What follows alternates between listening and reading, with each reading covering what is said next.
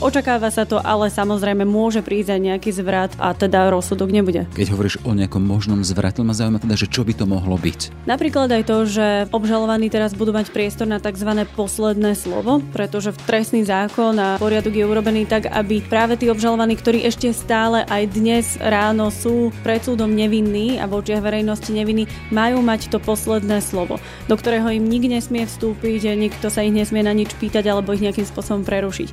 Ak by Marian Kočner a Pavol Rusko dnes chceli nejakým spôsobom výnimočne naťahovať čas, tak to posledné slovo môže trvať aj povedzme niekoľko hodín. Práve toto môže byť príklad toho, že dnes rozsudok nemusí byť vyhlásený. Do finále sa blíži súdny spor o právo takmer 70 miliónových televíznych zmeniek. Na lavici obžalovaných v ňom sedia Marian Kočner a Pavol Rusko. A práve dnes, ako sme počuli, si môžu vypočuť ortiel.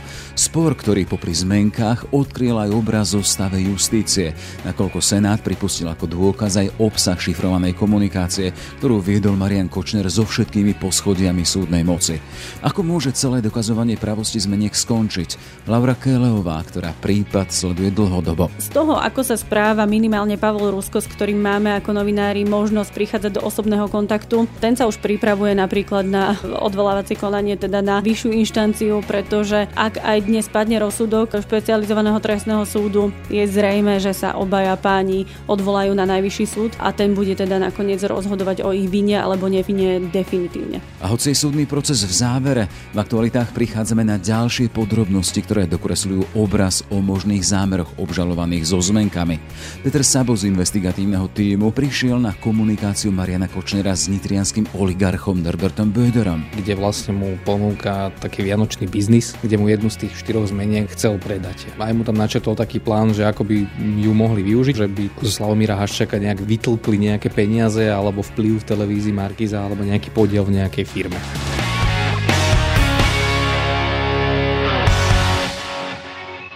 Je štvrtok, 27. február. Moje meno je Jaroslav Barborák. Ráno nahlas. Ranný podcast z pravodajského portálu Aktuality.sk.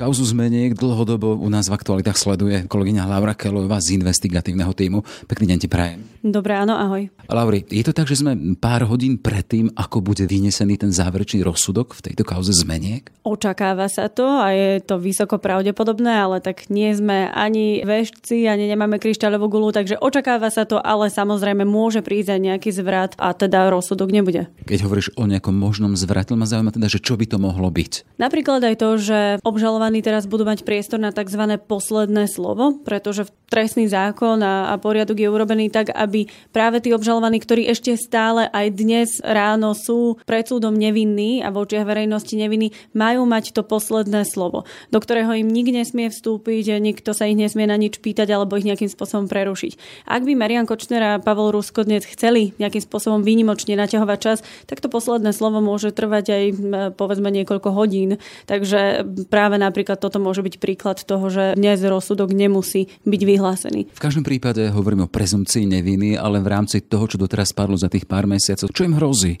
Väzenie. To je asi také e, základné. Skrátka hrozí im jednak e, trest odňatia slobody, ale teda aj v prípade Mariana Kočnera aj finančná pokuta, ktorú navrhuje prokurátor Jan Šanta. Uvidíme. Všetko je v rukách e, Senátu. Ak hovoríš o treste, koľko rokov? No, na to by sme asi tiež potrebovali kryštálovú gulu.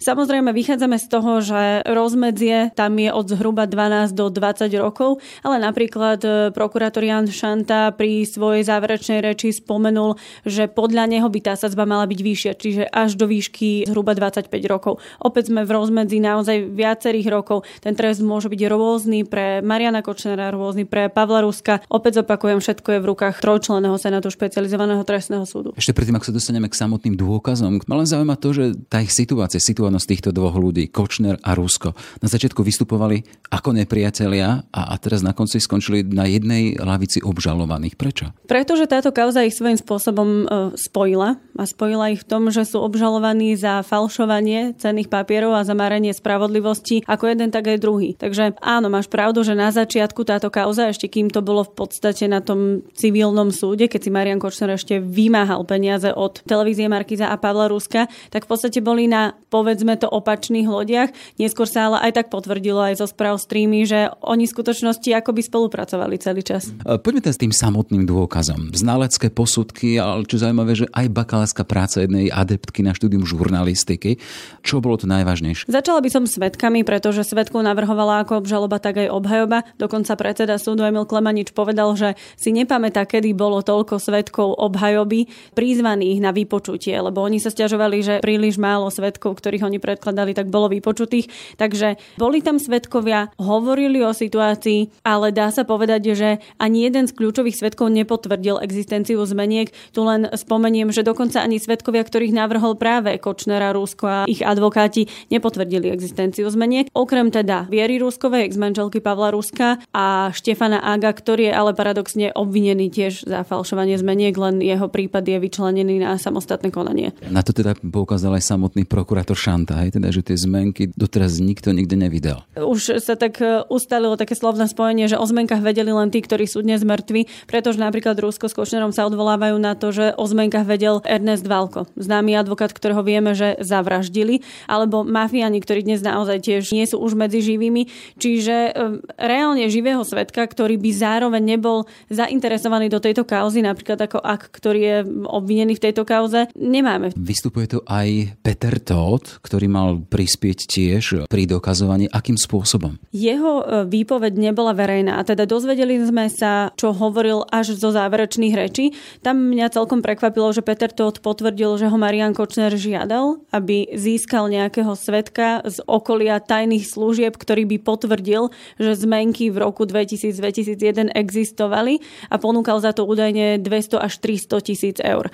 Takže toto bolo také celkom prekvapivé. Taktiež Peter Todt povedal, že na dovolenke v Chorvátsku sa od Kočnera dozvedel, že tie dôkazy sú údajne nepriestrelné, pretože zohnal e, starú tlačiareň alebo starý papier a teda, že už mu to nikto nedokáže, že tie zmenky sú sfalšované. No a Peter Todt práve tieto informácie povedal síce o niekoľko mesiacov až rokov neskôr, ale dostali sa až pred súd. Spomínali sme aj tú samotnú bakalárskú prácu jednej z, teda z adeptiek žurnalistiky. Akým spôsobom pomohla v dokazovaní táto práca? V tej práci boli dva veľké rozhovory s Pavlom Ruskom a s Marianom Kočnerom. Veľmi zjednodušene poviem, že obaja sa ako keby vyjadrili v tom zmysle, že starý spor, kauza Gamatex z rokov, alebo teda z prelomu e, tisíc ročí, bola vyriešená tak, že si jednoducho zaplatili 80 miliónov eur a teda, že už žiadny záväzok neostal. Keď hovoríme o Gamatex, to bol spor o samotnú televíziu Markíza vtedy. Presne tak, keď Marian Košner so Štefanom Agom ovládli televíziu Markíza. Čiže aj Pavel Rusko, aj Marian Košner zhodne tvrdili, že, že ako keby týmto bol spor vyriešený, Kočner s Agom dostali 80 miliónov korún a tým pádom to bolo vlastne zažehnané celá tá kauza. Kdežto potom neskôr, o roky neskôr pred súdom tvrdia, že okrem tých 80 miliónov ešte tam teda zostal ten, ten obrovský dlh 500 miliónov korún, ktorý bol práve na zmenkách. Ak prokurátor Šanta hovorí o tom, že tým spúšťačom bolo práve to, že v úvodzokách bolo im málo? Tak si to myslí prokurátor e, Šanta, myslí si to aj e, zástupca televízie Markíza. Dokonca viem, že aj náš komentátor Dag Daniš už e, myslím v lete roku 2019 predpovedal, že to zrejme bolo dôvodom, prečo sa Marian Kočner a Pavel Rusko mohli ulakomiť, pretože zistili, že kupci podielov v Markíze dostali o roky neskôr oveľa, oveľa viac peňazí a oveľa viac viac miliónov ako oni v roku 2000. Takže mohol to byť jeden z dôvodov, prečo sa spolčili a, a sfalšovali cenné papiere. Hovorím, musíme si počkať na závery súdu, možno to aj on vysvetlí vo svojom rozsudku. V každom prípade e, ten hlavný spor sa tam viedol o podpisy samotného Pavla Ruska na týchto zmenkách akým spôsobom to prebiehalo na súde a s akými závermi? Taká najčistejšia, alebo by som povedala najnepriestrelnejšia dôkazná situácia by bola, ak by zmenky sa dali podrobiť e, chemickej analýze. Pretože chemickou analýzou vieme zistiť, či bol papier podpísaný napríklad posledné dva roky. A to bol zrejme práve dôvod, prečo Marian Kočner nedovolil rôzne rôznym znalcom alebo protistrane televízie Markiza e, zobrať tie zmenky a dať ich na nejakú podrobnú chemickú analýzu, pretože by možno, zrejme, nevieme, zistili, že tie zmenky boli podpísané napríklad v priebehu roka, roka a pol, pretože ten atrament by bol čerstvý. A tak teda Marian Kočner a jeho strana čakali a čakali, až kým neuplynulo tie dva roky možné, dokedy by sa to dalo skúmať a tým pádom chemická analýza bola prakticky nemožná. Preto sa aj v podstate prokurátor Jan Šanta odvoláva teraz predovšetkým na písmo znalecké posudky. No a tie zhode teda s posudkami z Ústavu súdneho inžinierstva hovoria o vyššej či nižšej pravdepodobnosti toho, že Pavol Rusko sa nepodpísal v roku 2000 na zmenky, ale podpísal sa až v období po roku 2013. A argumentujú tým, že jednoducho z porovnávania stoviek jeho podpisov vyplýva, že jemu sa ten podpis zmenil a on použil modernejší alebo súčasnejší podpis. Tu ale do toho zasiahol samotný Pavel Rusko. Hovoril, že mal svoj dôvod na to, aby sa ten jeho podpis zmenil. Čo tvrdil? Tá celá jeho akási verzia sa takým spôsobom vyvíjala, povedala by som až po záverečnú reč, pretože najprv povedal, že on sa podpisoval dvojakým spôsobom, potom spomínal argumenty, že niekedy sa teda podpisoval tak, inokedy inak. Potom, že sa podpisoval dvojako, pretože bol tedajší riaditeľ Markízy a ľudia chceli mať jeho čitateľný podpis. Až to vyvrcholilo verziou o tom, že on sa schválne začal podpisovať inak, až mu potom Ernest Valko povedal, aby to zmenil a aby vlastne ten podpis sa viac podobal na jeho čitateľný. Takže toto bol taký vývoj nejakých argumentov, ktorý ale stále nepotvrdzuje tú verziu a v podstate bavíme sa s človekom, ktorý je obžalovaný, kdežto keď sa pozrieme na odborné stanoviska a znalecké posudky písmo znalcov, ktorí sa tejto problematike venujú 20, 30, 40 rokov, tak je, je v tom značný rozdiel. Tento proces o zmenkách je zaujímavý aj tým, že súd prvýkrát e, umožnil a, alebo pripustil ako dôkazový materiál šifrovanú komunikáciu z tej trímy akým spôsobom práve táto komunikácia mohla prispieť k objasneniu tohto prípadu? Ja si myslím, že obrovským. Uvidíme, čo teda opäť zopakujem, čo bude v rozsudku, či sa na ňu bude odvolávať Senát alebo nie. Bola to veľmi zaujímavá situácia, pretože najprv sme stáli pred otázkou, či vôbec bude takýto dôkaz pripustený. Marian Kočner a jeho obhajca spochybňovali, akým spôsobom vôbec boli zaistené jeho telefóny. Potom, či to je jeho telefón alebo nie je jeho telefón, či to je jeho komunikácia, či s ňou niekto nemanipuloval. Až sme sa dostali do dňa, kedy už aj samotný Marian Kočner sa odvolával na niektoré správy streamy, čo bolo dosť paradoxné. K obsahu tej tej trímy samotnej. Je tam množstvo, množstvo, povedzme, že nepriamých dôkazov, ale ktoré veľmi zapadajú do toho celého kontextu a do celej vlastne postavenej obžaloby. Ja len spomeniem, že v čase, keď prokurátor Jan Šanta písal obžalobu o tom, že Pavol Rusko a Košner zrejme sfalšovali cenné papiere za 69 miliónov eur, ešte tríma nebola. Takže tá tríma len posilnila dôkaznú situáciu. Len keby som si spomenula na správu. Marian Kočner píše Štefanovi Jagovi, svojmu bývalému obchodnému spoločníkovi, či má papier, na ktorý robili slinoviny. Slina je prezivka pre Pavla Ruska. Slinoviny zrejme teda pravdepodobne budú e, dokumenty, ktoré súvisia so zmenkami a s touto kauzou. To je len jeden z príkladov. Marian Košner si vymáhal vyplatenie zmeniek v tzv. civilnom konaní, čo sme spomínali. Je tam niekoľko desiatok až stoviek správ o tom, ako by mal rozsudok padnúť, ako by mal vyzerať, ako sa má správať súdkynia Zuzana Maruniaková, aké dôkazy má a nemá pripustiť, čo má robiť e, advokát Pavla Ruska, ako má vypovedať Rusko. Takže... Tá veta známa veta, že skončí na Kuciaka, hej, práve v tomto kontexte s odkazmi na súdkyňu Maruniakovú. Áno, pomaly až taká výhražka, aspoň ja to čítam. Čiže Marian Košner komunikoval nielen so štátnou tajomničkou Monikou Jankovskou, ako sa javí teda e, v tríme, ale aj s ďalšími ľuďmi, ktorí boli zapojení do tejto celej kauzy. A ja sa pýtam hlavnú otázku, na čo si Marian Kočner potreboval vybaviť e, civilný súd a rozsudok okresného súdu, ak dodnes tvrdí, že zmenky sú práve. Tak mohol čakať na spravodlivý e, rozsudok a teda on na ňo nečakal, ale vybavoval si ho poza chrbát, e, zrejme aj za nejakú odplatu finančnú. Takže toto sú rôzne také otázky, ktoré vyplávali z tej trímy a e, v podstate aj o ne sa opiera jednak televízia Markíza, jednak obžaloba a svojím spôsobom uvidíme, že či sa o ne oprie aj Senát alebo nie. To je zaujímavý moment, že ten samotný prípad má také dve obdobia, však už v nejakom tom 2017 roku bolo rozhodnuté, že zmenky sú pravé, hej?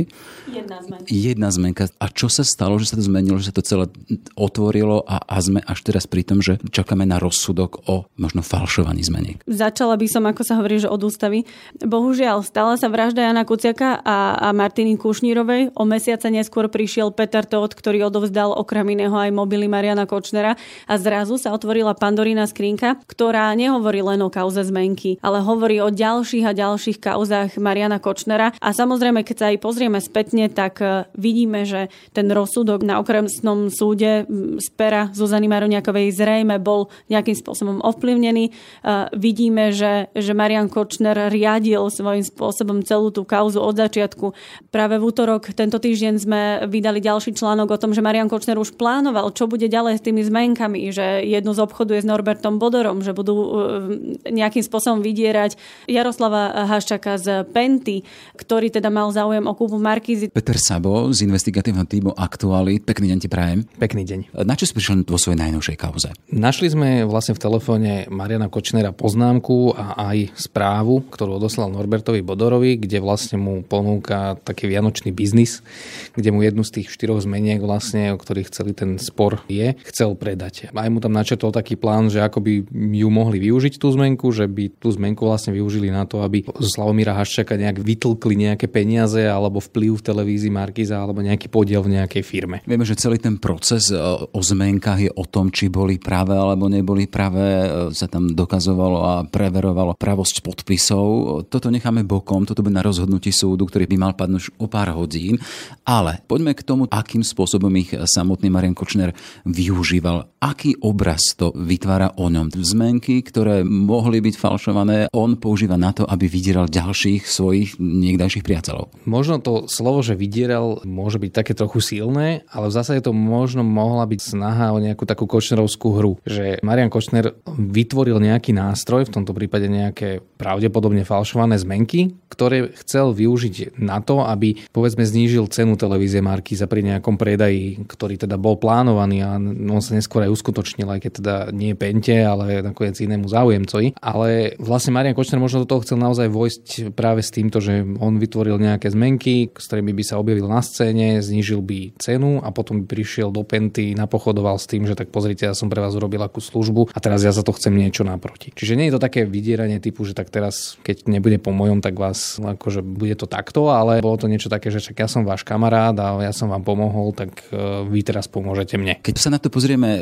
optikou možno samotného Jaroslava Haščaka, šéfa Penty, či Norberta Bödera, ktorí mali byť zapletení alebo nejakým spôsobom zainvolovaní do týchto možných predajov alebo týchto ponúk. Ak by sme teda počítali s tým, že súd do pár hodín povie, že tie zmenky neboli pravé, ako z toho vyjde Marian Kočner? Vyjde z toho Marian Kočner tak, že najväčšou pravdepodobnosťou celé toto vlastne zosnoval a prichystal a vlastne ten zámer, že či to už bolo o tom, aby získal tie peniaze, alebo to bolo o tom, aby niekomu pomohol znížiť cenu napríklad Markízy, alebo to bolo naozaj len nejaký iný nástroj na niečo iné, tak vlastne len to bude dokazovať to, že Marian Kočner rozohrával takéto hry, kde mal rôzne záujmy a že naozaj niekedy mohol využívať také postupy, ktoré by nás nenapadli. On naozaj mal veľké sebavedomie, lebo vymysleť si nejaké zmenky za 60 miliónov eur a potom s nimi chodiť ešte aj po súdoch a tváriť sa, že sú práve a vlastne snažiť sa vstupovať do hier iných, povedzme ešte vplyvnejších ľudí ako on sám, tak na to potreboval naozaj veľkú odvahu a naozaj veľkú istotu, čo vlastne dokazuje aj to, že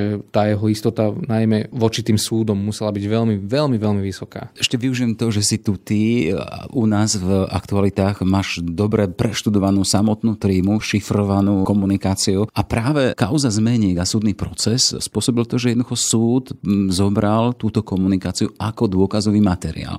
Čiže nejakým spôsobom zobral túto komunikáciu veľmi vážne. A vieme, že práve na pozadí tohto prípadu tam zaznievalo skončíš na Kuciaka.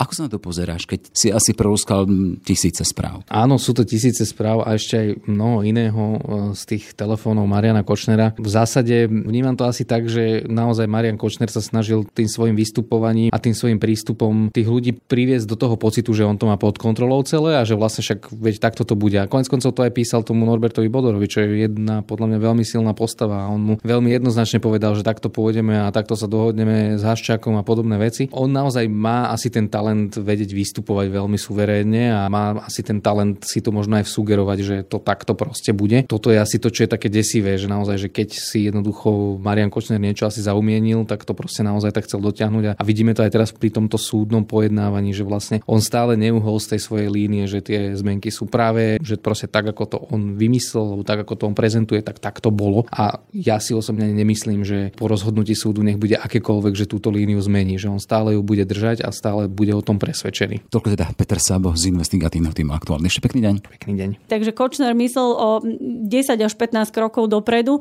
až sa mu celý ten plán zrútil a to práve preto, že sa vymenili vyšetrovatelia, ktorí skúmali trestnoprávnu rovinu tých zmeniek a zrazu bol Kočner obvinený, zrazu bol Kočner obžalovaný a v júli 2019 sa zrazu dostal Kočner pred súd vôbec prvýkrát. Ako hovoríš o výmene vyšetrovateľov, tomu došlo až po tom, čo sa vymenilo vedenie policie a vedenie samotného rezortu vnútra. No zrejme tomu predchádzali rozviazané ruky viacerých, viacerých ľudí, pretože aj Denigen spomínal, že Marian Kočner si doslova písal aj s pôvodným vyšetrovateľom zmeniek, takže on mal naozaj plejadu ľudí aj na polícii, vedel to nejakým spôsobom ovplyvniť alebo zahladiť tak, aby, ako sa hovorí, dobre bolo. Čiže aktuálne, či Marian Kočner, či Pavol Rusko sedia na lavici obžalovaných a čakajú na rozsudok.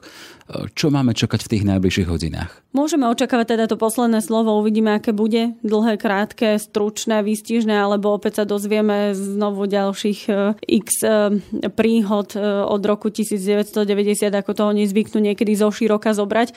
Neviem, či mám očakávať obštrukcie alebo nie. Z toho, ako sa správa minimálne Pavol Rusko, s ktorým máme ako novinári možnosť prichádzať do osobného kontaktu, ten sa už pripravuje napríklad na odvolávacie konanie, teda na vyššiu inštanciu, pretože že ak aj dnes padne rozsudok špecializovaného trestného súdu, je zrejme, že sa obaja páni odvolajú na najvyšší súd a ten bude teda nakoniec rozhodovať o ich vine alebo nevine definitívne. A aj to budeme sledovať s tebou. Toľko teda Laura Kelejová z investigatívneho týmu Aktualit. Pekný deň prajem. Pekný deň aj vám, ďakujem.